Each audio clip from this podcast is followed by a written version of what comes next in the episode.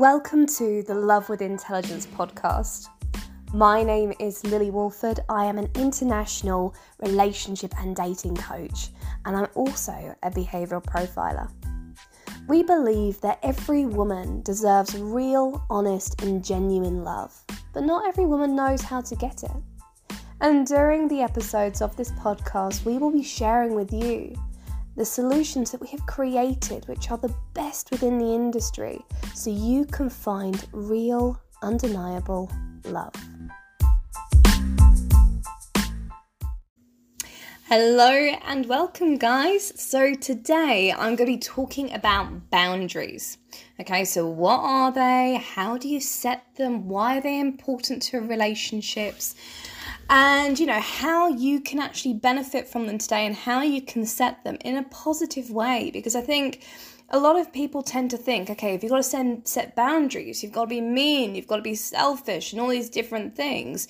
But the truth is without boundaries you miss out on elements of expectations, trust, confidence.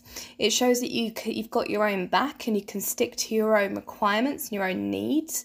So there's so many benefits in the way that you can grow and use these in a healthy and really positive way.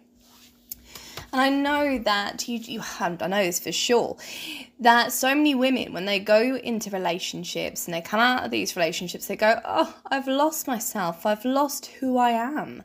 And usually we find it's because they've, they've not set these boundaries. They've not had those boundaries in that relationship.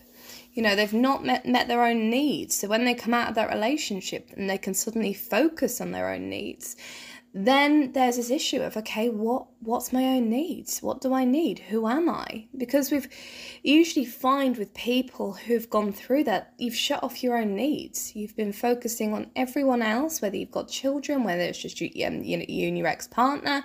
You focused on them and stopped focusing on yourself and what this can do, it can lower self worth in a relationship because you know you're prioritizing your partner or prioritizing children all the time and you forget about yourself.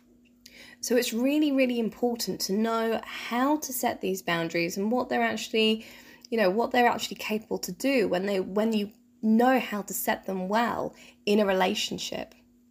So to start off with, you know, boundaries is about tuning into your needs and prioritizing yourself as a person. You know, what is it that you truly, truly need to thrive as a human being? What do you need to feel good? What do you need to, you know, be able to feel really happy, fulfilled, content? I mean, life's too short to not feel another way. so it's important to know exactly what you need in order to fulfill that okay because this is where boundaries come in. If you don't know where to set your boundaries it's usually because you don't know what your needs are okay? So do you need to go to the gym? Do you need to eat healthily? Do you need to i don't know have some time to yourself? And think about those needs and how you benefit from them as a person you know even down to the simplest things of a good night's sleep. You know when we start to think about the ways that we can that we can fill our own cup up and feel fulfilled, we notice how that affects our day to day life. So, for example, like sleep, you know, you know that you're going to have a very different day if you're really tired versus really energized and ready to go. And this is kind of where boundaries set in. You know, if you've got those needs fulfilled, you know that you're going to have a better day, you're going to feel good. And guess what? As a result, you're going to be able to connect more at a deeper level. You're going to be able to do more because you've got more energy. You're going to be able to feel good around people because you know they're not going to take advantage of you. So there's all these different elements at play that just having these, you know, standards and these boundaries in place that can create all these amazing benefits. And I call it being positively selfish. And the reason why is because it's not about, you know, being selfish and saying no for the sake of it. You know, you're doing things for you in a way that you're building yourself up so you can show up in a better way for people. And that's something that's really, really important. I mean, I love this saying that I heard on, uh, I think it's like an Oprah Winfrey show and it was you cannot exhale unless you inhale first. And it's so freaking true. The other element as well of this is that boundaries actually create trust within yourself. When you're able to stick to boundaries and stick to those standards and stick to those needs, all of a sudden you know that you've got your own back.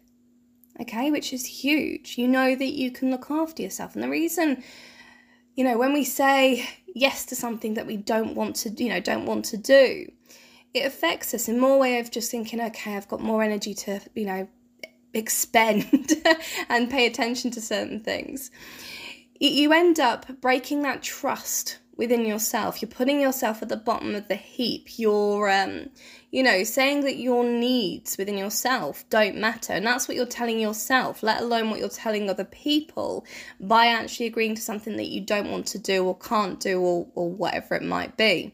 So it's really important when you think about your needs and the decisions you make to actually go about meeting those needs, okay, and prioritizing those. And the nice thing is, you know, when we say about when you see other people seeing you actually pay attention, you know, actually meeting those needs, it creates standards and expectations. So what it does, it means that other people see that you're setting these standards for yourself. You can see that you're being, you know, prioritizing yourself and they prioritize you too. So, for example, like a really simple, silly analogy, but it's it's a great analogy. And I've got a friend. Um, so when she comes over, she has her coffee in a certain way.